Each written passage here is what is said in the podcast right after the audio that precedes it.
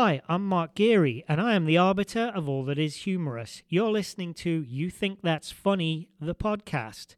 You can interpret that statement as a question or a declarative statement. Please go to youthinkthat'sfunnypodcast.com to look at the links appertaining to this week's episode. On this week's show, we've got Stephanie Weber. She's a writer and now published author whose debut novel, Nothing Nice to Say, was just released on Weasel Press. She has written for Reductress, Slate, and National Lampoon, and she is also accomplished performer, which leads us into this week's disclosure that Stephanie is a former Lincoln Lodge cast member and I find about 70% of the things that she finds funny to be funny myself. Hello, Stephanie. Hello, hello, listeners. How's everyone doing today? and by everyone, I mean you, Mark Geary. Oh, you know me. I'm a bundle of positivity, as you. Yeah, you really are.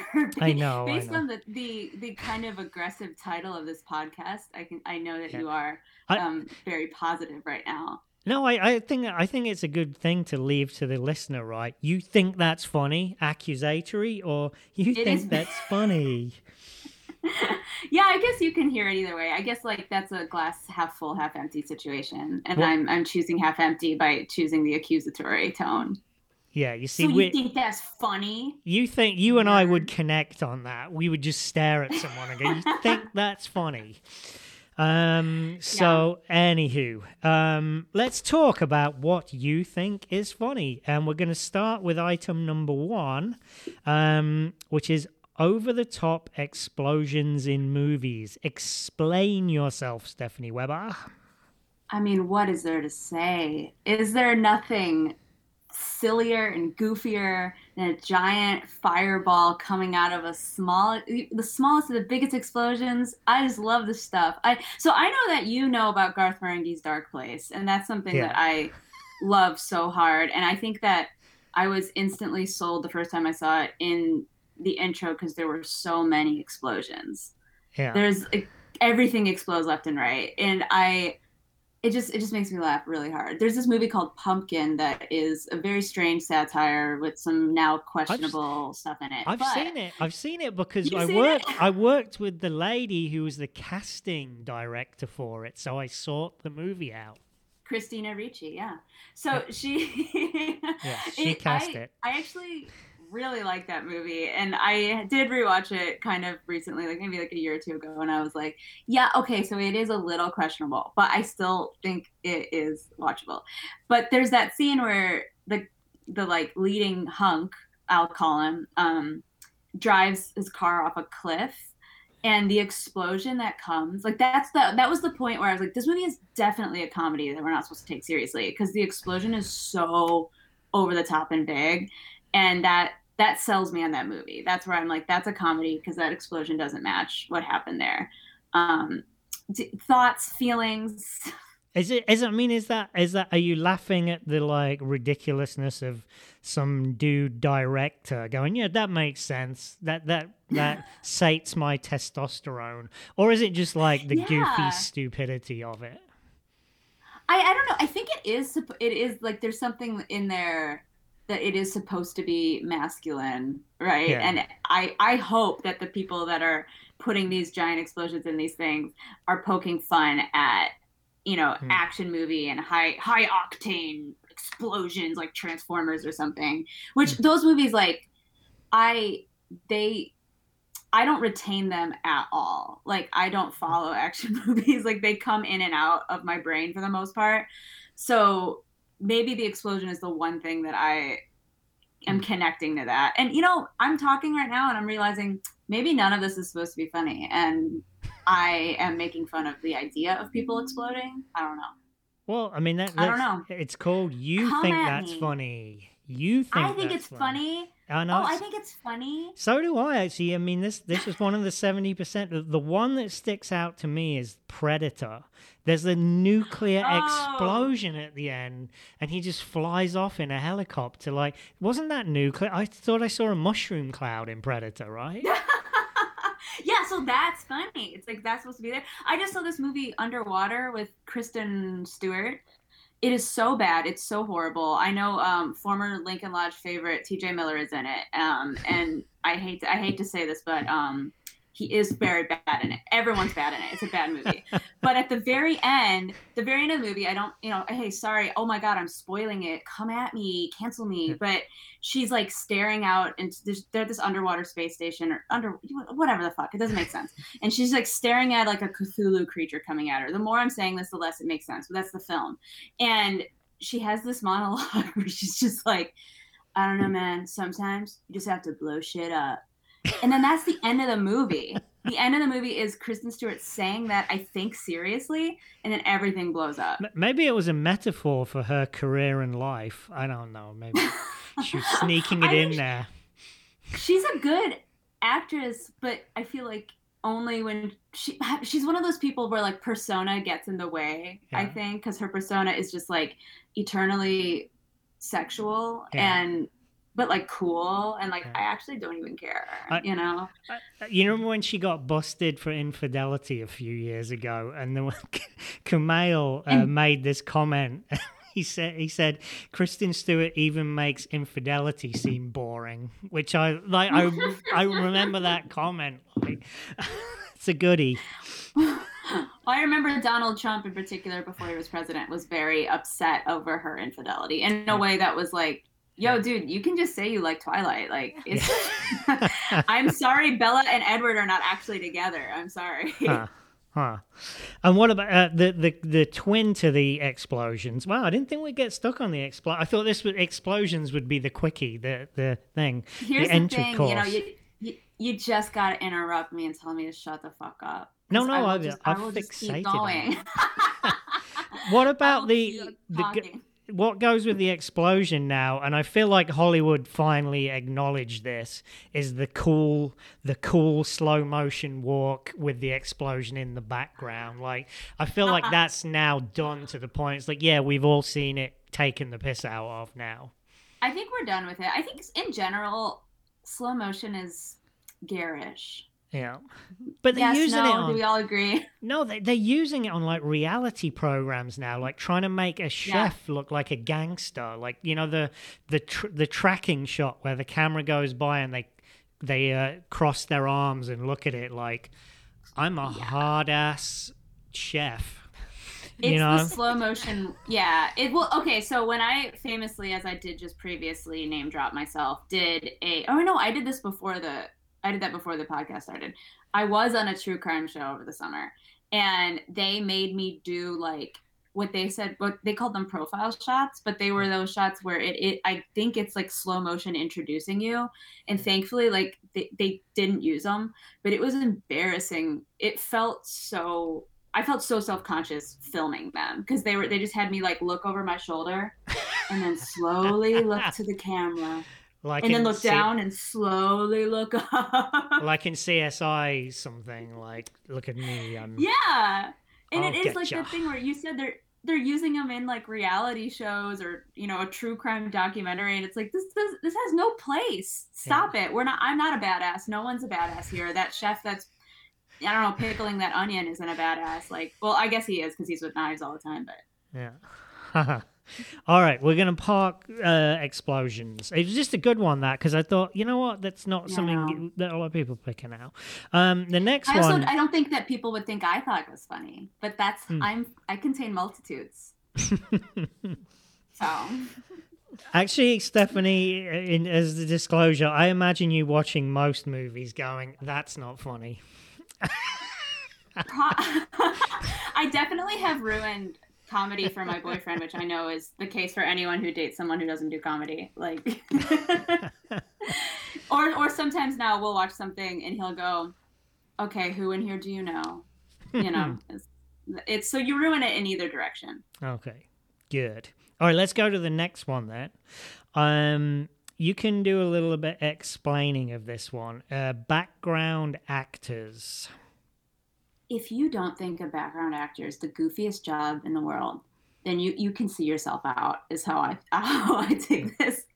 I am obsessed with watching background actors in movies because inevitably you will find one that either looks at the camera or is doing action that is so so fake like um drinking an empty glass or even just like miming something that isn't there that i'm like how did so no one caught this. And and now it's in like what's that what was it atomic blonde was a movie that i there was some bar scene that i was obsessed with watching this background actor talk to nobody. They were like the shot starts and you're like okay they're talking to someone off screen. Yeah. and then it, it panned backwards and there was nobody there and they just that, that's all just in there that's Yeah. in there everyone can watch it Uh, have you have you seen Sally Forever yet?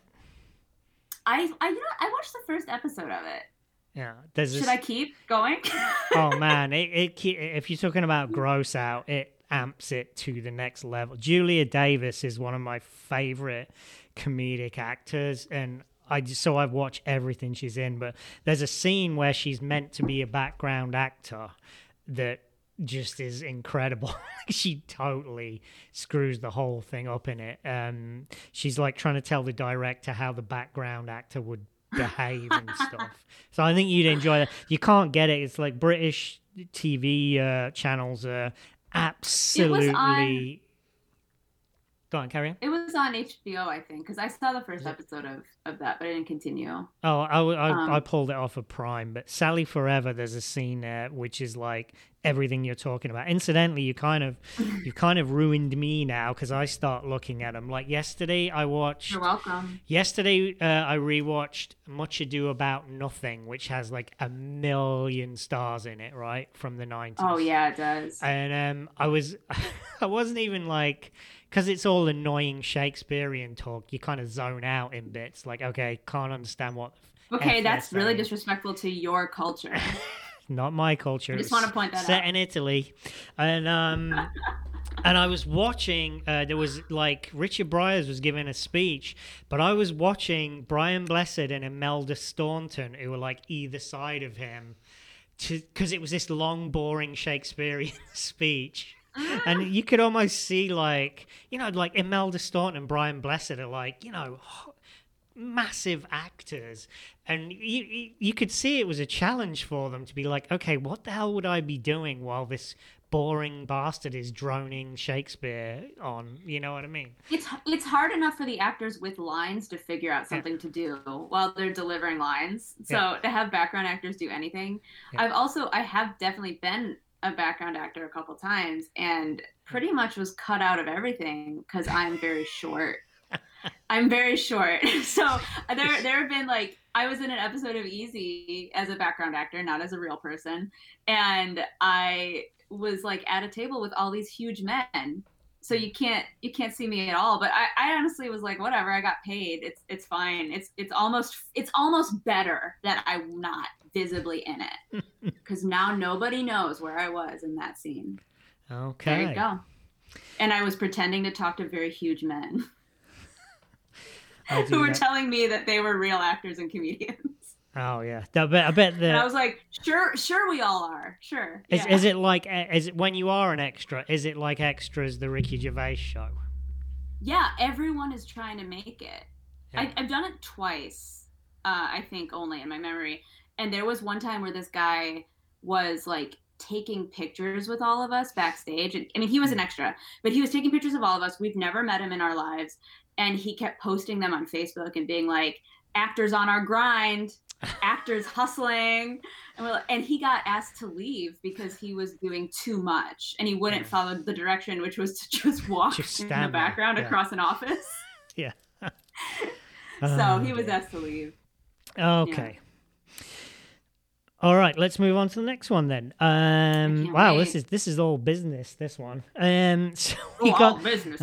So uh, you can explain this one out a little bit because this one did throw me through a little bit of a loop. Uh, cartoon skeletons. Yeah. Dish. Ish. Dish. Wait. Um, they are funny. Okay, everyone remembers the Merrie Melodies from Disney, right? With the skeletons dancing. Yep. I spent so much time trying to learn and recreate that dance once, um, just for fun. I just think I think cartoon skeletons they make me laugh so hard because for some reason there's a lot of old school skeleton cartoons from like Disney and all these different little animated. Hmm. Um, I don't really know studios. I don't know what you want to call them.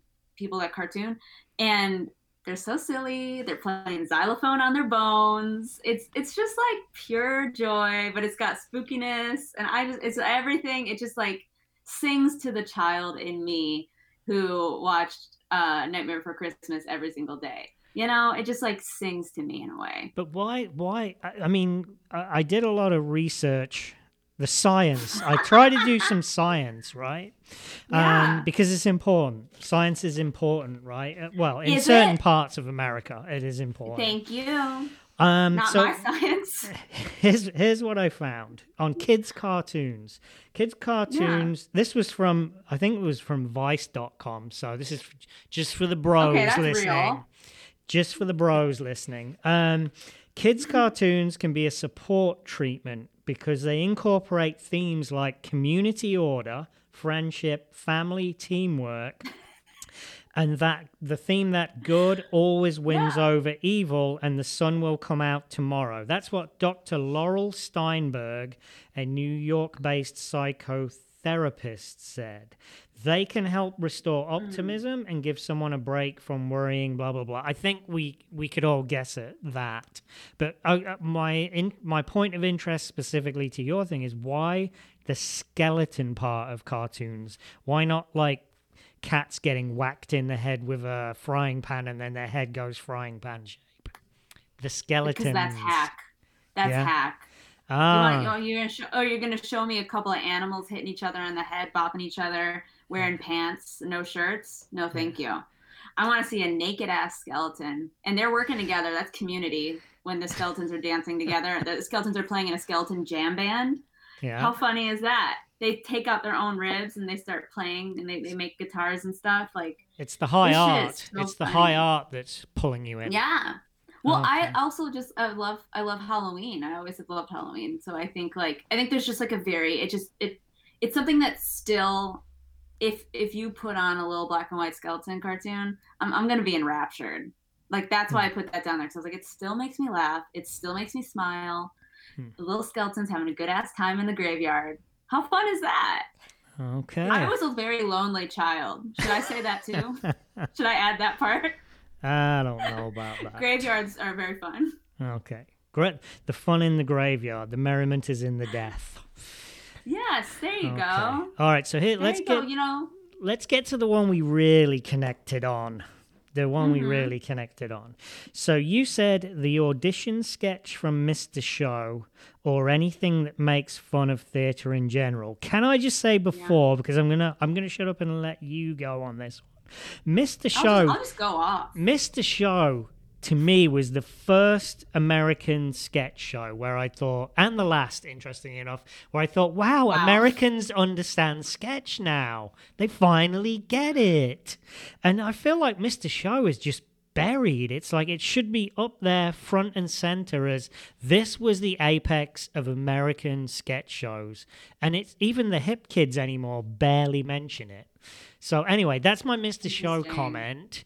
But theater, hmm why do we want to lampoon it? I think because we spent because it's so serious. I mean, I think about that. Like, I do still, I love theater. I'll, I'll definitely still go to a play, um, even though they're stupid and bad. But I, I think that Or just all of them? Ninety percent of them are stupid and bad, or no, that was a little. That was what I, what one might call taking the piss. What I just Oh, said. Okay. That's um I of, of course there's a lot of plays that are bad, but there's a lot of plays that are truly transcendent and I I love them. But um I'm also, you know, being paid to um, write a play right now, so I can't say anything bad about theater ever. But I think that having said that though, like I, I think like if you spent any time acting, which a lot of, you know, people that do comedy did, or or you were involved in theater in some way, you're making fun of how seriously people took it you know like even being a child in you know in community theaters and stuff i mean it's community theater but these like hack uh you know theater directors who are actually like daytime dentists and now they're just Yeah. like directing bye bye birdie in a garage would make me feel like i'm going to be discovered if i don't say my one line right you know like that Yeah. kind of thing like it's so serious i have to go to every rehearsal and that's like the audition is so funny because that that actor not only he takes it so seriously by saying, you know, can I use this chair? And when they, they answer him mm-hmm. seriously, he's mad at them. It's his monologue, it's his chance. But the way that the uh, people watching the audition react also, like what he's saying is poignant, is so funny. He's saying nothing. He's saying nothing. and isn't that the point? Isn't that the point? You know? So waiting for and I think we're making yeah. Waiting for I think a lot of us big. too Yes, and I like, but I think that's it. Like we're making fun of, um, because a lot of this this stuff that does make fun of theater, it's making fun of the people in charge. You know, it's kind of making fun of like the the needy actor, but it's mostly making fun of like the drama teacher, the the people holding the audition, you know, the the choreographer who's taking it very seriously, and like it a lot and you know in almost all those cases that we see those characters you know thinking of waiting for guffman something like that it's like that guy is not successful but he's successful to that small group of people that it's kind of like a cult like he's made them believe he's the guru right? And so they do and that is so so real. Like we were told the girl we this woman that did our our community theater would just verbally abuse us every day but we were like well she's from new york and I don't know if she was. she just had a slight accent and she was very old. And she told us that she met Ben Affleck once. And that was enough.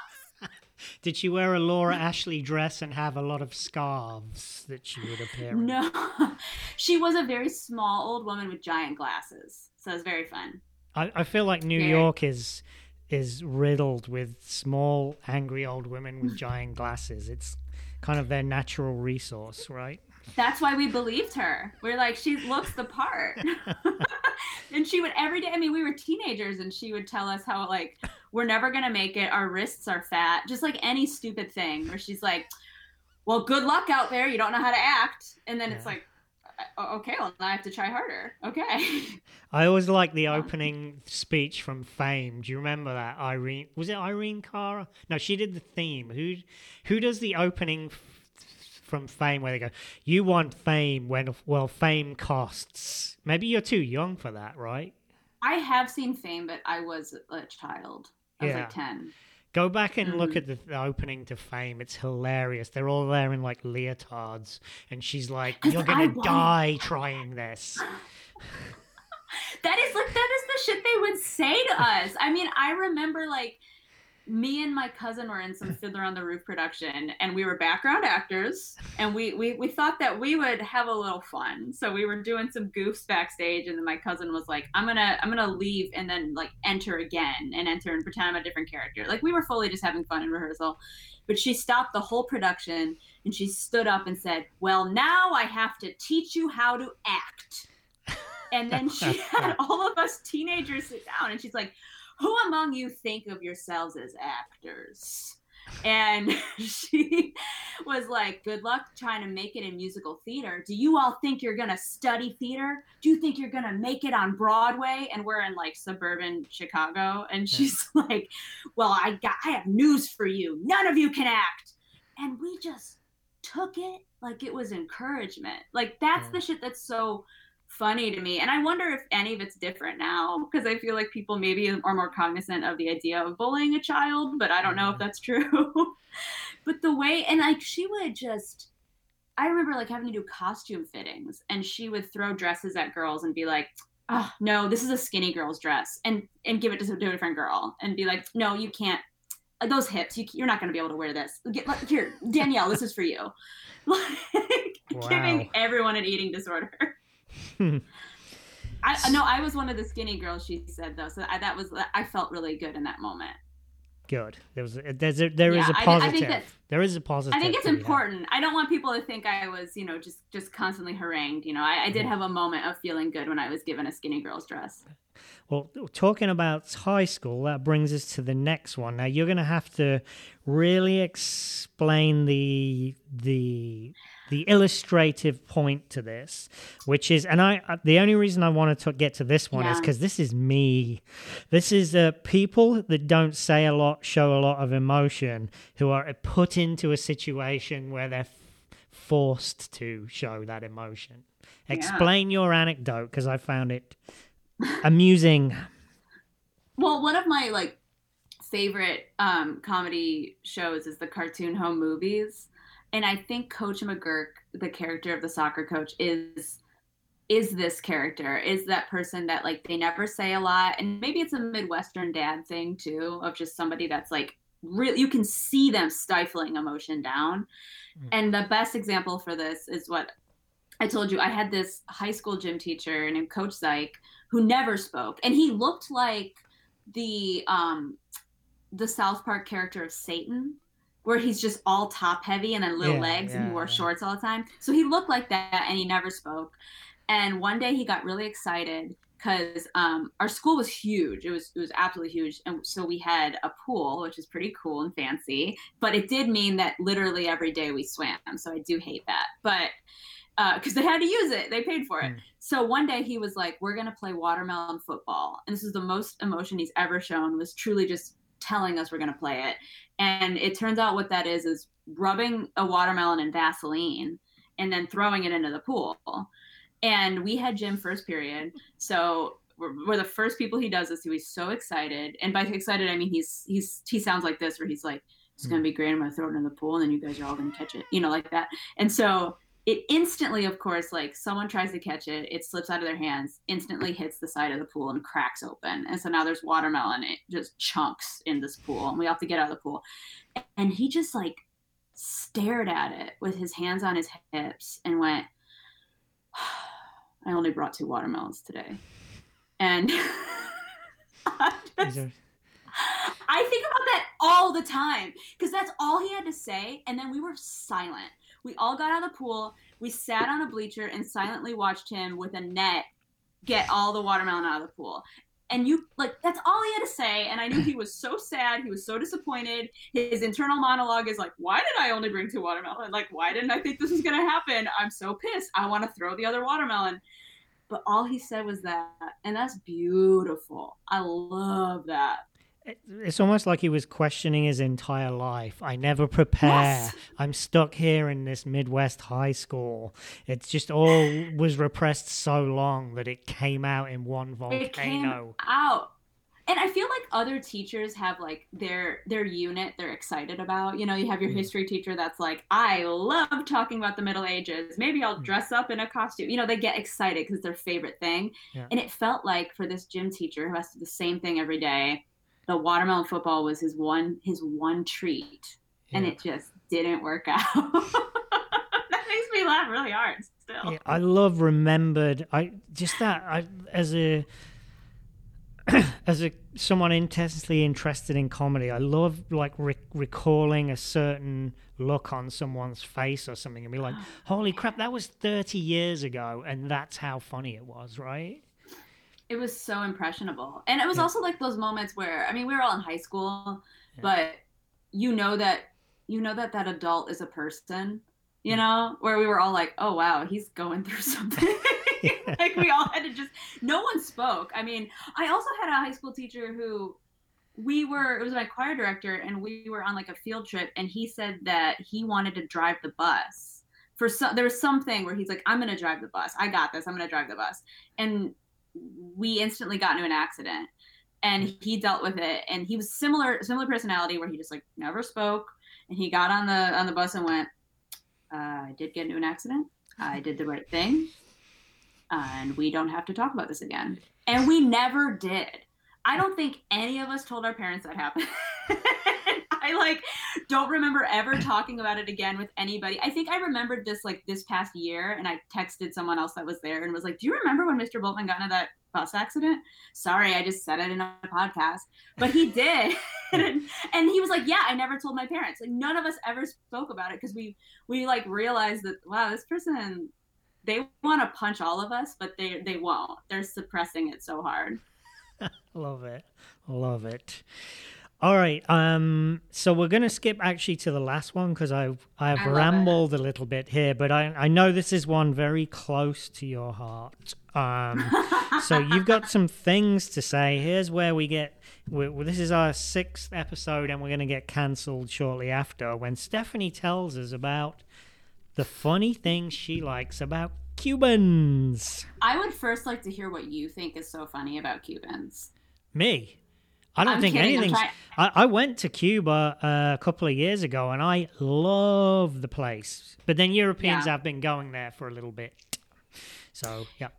Yeah, I was mostly just trying to get to bait you into saying something um, offensive, but it didn't work out. But um, so I am I am Cuban. I'm half Cuban, and um, Then why is the German name? I know, right?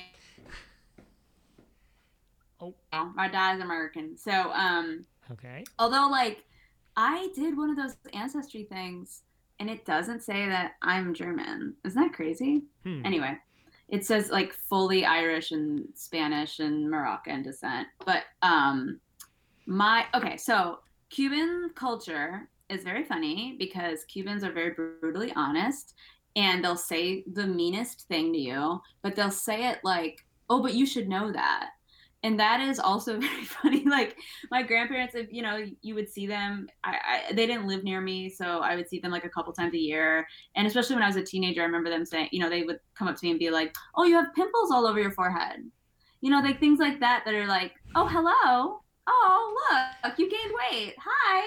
And then if you were upset, they'd be like, "Well, you know, you know, you have pimples all over your face, like you have a mirror," um, and that's just like a fun. Their answer literally is like, "It's the truth. Es la verdad. It's true. You know, you know." You know you're fat. Like, oh, I'm sorry, your clothes are lying to you. You know, like they and they're right you know it's like oh yeah i know i got older you know i know i know i look different but um it's just a beautiful part of culture that also feels like so mean on the outside but when you're in it you're just like this is just this is love you Well, know it- it- love. It's kind of funny because I was looking at, I do a little bit of scientific research on all the things that people mention, and and Oh. and where every time I googled like why are certain nationalities rude or whatever or, or whatever, it kept coming back as the honesty. police called No, no, it, it just it sort of kept pointing me back to well, this is just honesty, which really Mm. ties in with what you're saying. Like, do you do you think also as an although like you're anglo and i wonder if this is specifically an anglo thing but do are americans honest at all do you think americans Um, do this So here's here's where I can get offensive. Yes. Thank you for opening Oh, that door. oh go off you offensive king So my dad hated America and Americans and things, all okay, things American, it makes sense and which is kind of bizarro. But his reason for it was the dumbest thing. The first thing is when he came here one time, he saw a guy exit McDonald's, take a bite out of a burger, and then throw the rest of it in a bin, which to an English person would be like a sin. Like you just threw away edible food. You are a monster. So I get that one. I know Wow, I would be that as well. The one that he absolutely hated America for is he goes, Why do Americans want to be liked? Which is like a biz- oh and he's like, they just want to be liked all the time. See, my dad, as much as he hated America and Americans, loved Australia. Like we were Mhm. gonna emigrate there before I was born, but my mom effed it up. Blah blah blah blah blah. Um, because you guys weren't criminals yeah, exactly. That's- we weren't. Yeah, we hadn't stolen anything. Um, yeah But but no. But he, the whole thing of liking Australians was because Aussies are like Cubans, right? They just don't give a like. I think Billy Connolly said like, you meet an Australian. Then we like, "G'day, Billy. Is that the wife? Nice tits." And um, and like, and then just be like, "That's an Australian like greeting." And so I think your Yeah, Cuban thing greeting. may just be like Americans are definitely raised to be like it's important to be liked, whereas I think culturally, oh, I mean, it makes no sense, right? How can America be younger? It's we're all descended from the same like point in Africa or something, according to genealogists. So, but um, but culturally it's a younger nation I see. I Yeah. really don't understand how it can be because it's all immigrants, right, and a, a very few natives left, sadly. But yeah but no, like. America has definitely developed a thing, and maybe it's just the immigrant thing of like you got to be liked. It's really important to be liked, and I think older cultures, older cultures are like.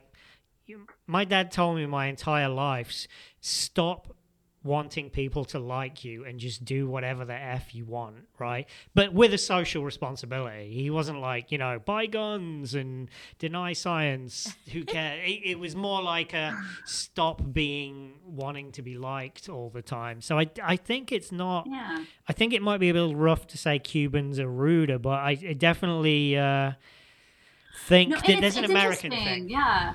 And, and it's like it's complicated too because I don't think like because Cubans are warm people. Like they're not Yeah, they're not rude people you know? Like Yeah. they will talk to you about anything. It's just that they they're just like yeah like you said like the, the honesty to them isn't seen as being mean. Yeah, and that's like that's it's almost refreshing you know when i am around cuban people like or even like i went to cuba as well a couple years ago for the first time and um, talking to talking to strangers they would ask me if i was spanish because i was speaking spanish and i would say uh, no i'm american. And then they'd be like but how do you know spanish then? And i'd say well my mom is cuban. And then they'd go oh well why do you speak it so badly actually? And so and that felt like that was very um that's like very indicative of the whole thing you know it's like oh well oh oh for that you're good okay well for this you're bad if you're one of us then you should be better you know like that felt very real cool. yeah Alrighty, well that's the that's the what do we find funny list. So we're gonna end. I've run over a little bit here, but let's let's do this anyway. Um, what the hell? my let's God. make it thirty-five minutes. i just love to be crazy like that and we're be- we're breaking boundaries we're bending the rules For an English person, honestly, going five minutes over is is almost. Are you sin. sweating Yeah, oh yeah. I'm like uh, every pore of me is screaming, "You've done this wrong, Gary." Um, but anyway, so let's let's talk, talk about another couple of things. So the things that you find funny, uh, you're like I say, like I said before, you're sort of accomplished uh, artsy person with performance and and now authoring and all this other stuff. So how have you? Give me a direct link between the things that you see and how you put it out there. Wow. Um, I, I guess like I'm realizing too, and a lot of what we talked about was like kind of mundane or or making fun of um people being put in situations that are uncomfortable or you know like trying to regulate their emotions Hmm. and i think that that does come through in a lot of um what i find funny and then the kind of things that i find are interesting you know and like my writing are a lot of times like it can it can be accused of being about nothing um because it just is kind of about characters doing things Yeah. So you you're like you like to put the characters in um in Yeah. situations where they're forced to react even though they don't want to. I- Is that yeah and and like start when i started comedy too it was all an improv and sketch and a lot of the character work was just that you know it was someone being put in a situation they um weren't emotionally ready for or something like that Hmm. um wow i kind of sound so smart oh my God. you are smart. someone someone should give me a Walk Nobel away with that. You are smart. yeah i Um, know wow So I sent you a, a relentless torrent of, of things that I thought, hmm, Stephanie will find these funny. So I'm interested because you know we have to get it back to me here. Um, uh, Absolutely. the things that I sent you, and as a listener, you can go get these again at youthinkthat'sfunnypodcast.com. So one of the things that I found hilarious, there was a, a sketch show called Fast Show, and they used to do this thing. As a British tourist, you would go abroad to Spain normally, Mm, and and you the TV would be on in the bar, and you'd be sitting there. It's kind of like um, what was the American, what was the Mexican thing that Amer- Americans always found hilarious, like Sabador Gigante. Sabero, oh, Sabero Gigante. Yeah, and everyone Yes. looked. You couldn't not turn away from that. Like, what the hell is? Why is he dressed as as a zebra? Like, what what the hell? And we would see to be. these. We would see these when we were on holiday, and the Channel Nine, the Fast Show, had this character called Mickey Disco, who is this like. That was funny. Yeah. yeah. Um. Did you find the Fast Show funny, or was it offensive? So Because some yeah, people no.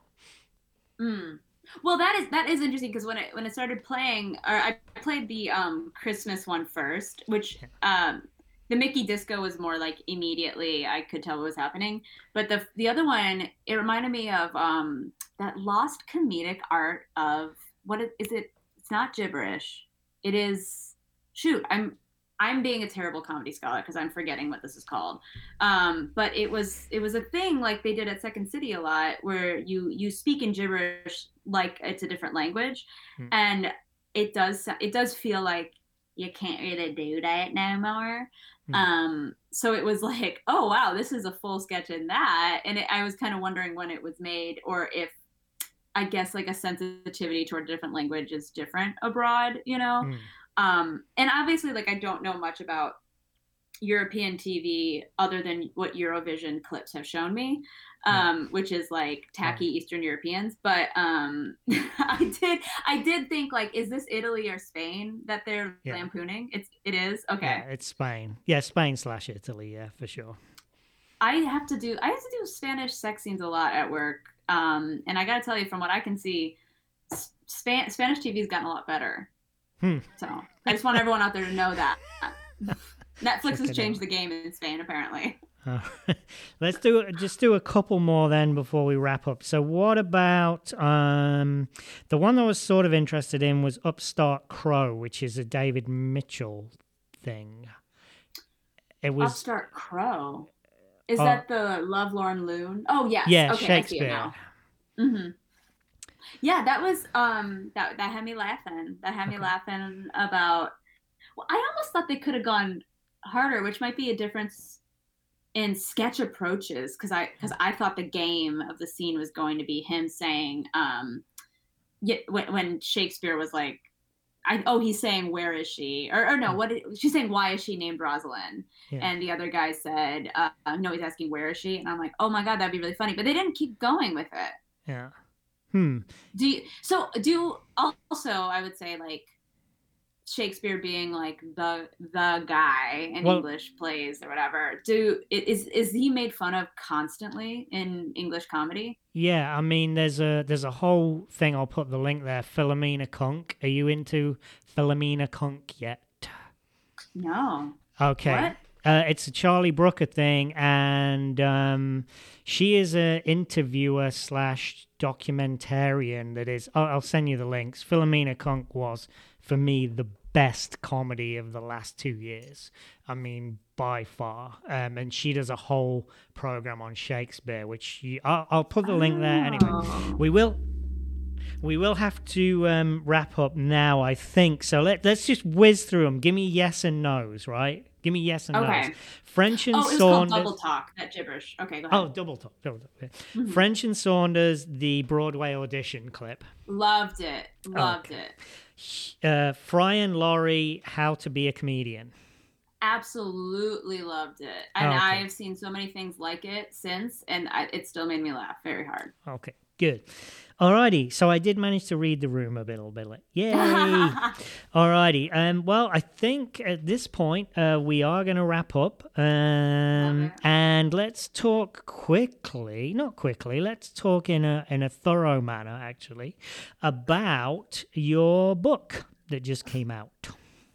Oh yes, it's my first novel, which I originally wrote as a screenplay, and then realized that I didn't um, have any connections to the film industry. And I thought, what a fun experiment. This is basically an outline for a book. Let me just translate it. And so I did. And it was, it takes place in the Chicago stand up comedy scene. But of course, it was, um, this book was actually written like four years ago. So things that are mentioned or places that are mentioned are probably not even there anymore. But, um, the Lincoln Lodge is mentioned as a place where someone can try out new material and and be a good comedian, so that's fun. But yeah, it's just a it's a comedian who's kind of at the end of the rope um, eh, with their career, and they were in a relationship with a comedian who is now very famous, and so they're dealing with their own bitterness and trying to figure out like how to get past that and how to get beyond that. Oh, okay. Yeah. All right, it's sitting on my desk right now. I only just got the bo- the box this week, so um, bad host that. I am. I didn't get to it yet, but it's it's. And there. I will just say really quickly, I'm not going to say who, but because pe- people have asked me like, is this me? Is this based on me? Whatever. it is the germ of the idea is honestly based on an idea, a, a story that a friend of a friend told me when I was when I did improv. Her friend dated someone who is now super famous, like Hmm. voice of a generation famous, and he broke up with her. And that week, his like his breakthrough TV show was un- was airing or something like that, and his face was in every subway. This is in New York City. And that image always stuck with me of that thing of like someone dumps you and then the next day their face is literally on every, every you can't take the train without seeing that person. And also having a reminder of like their life is about to be so much different and you're not a part of it at all.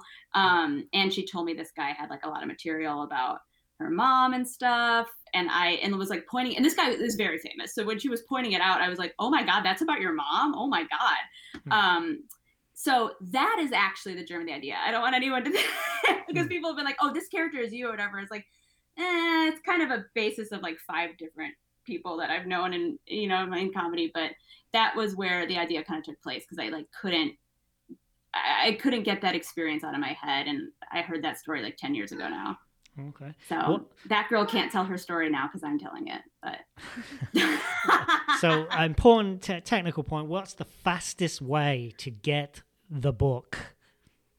the fastest way, I mean, it is available on Amazon, um, or you can go to Weasel Press, which is the publisher's website, and get it. Okay. Um, and then in Chicago, it's available at a couple places, but it's a very, very, very small press, so they don't have like a ton of distribution. So you're not going to find it at like a Borders right now. But my next one is going to be bigger.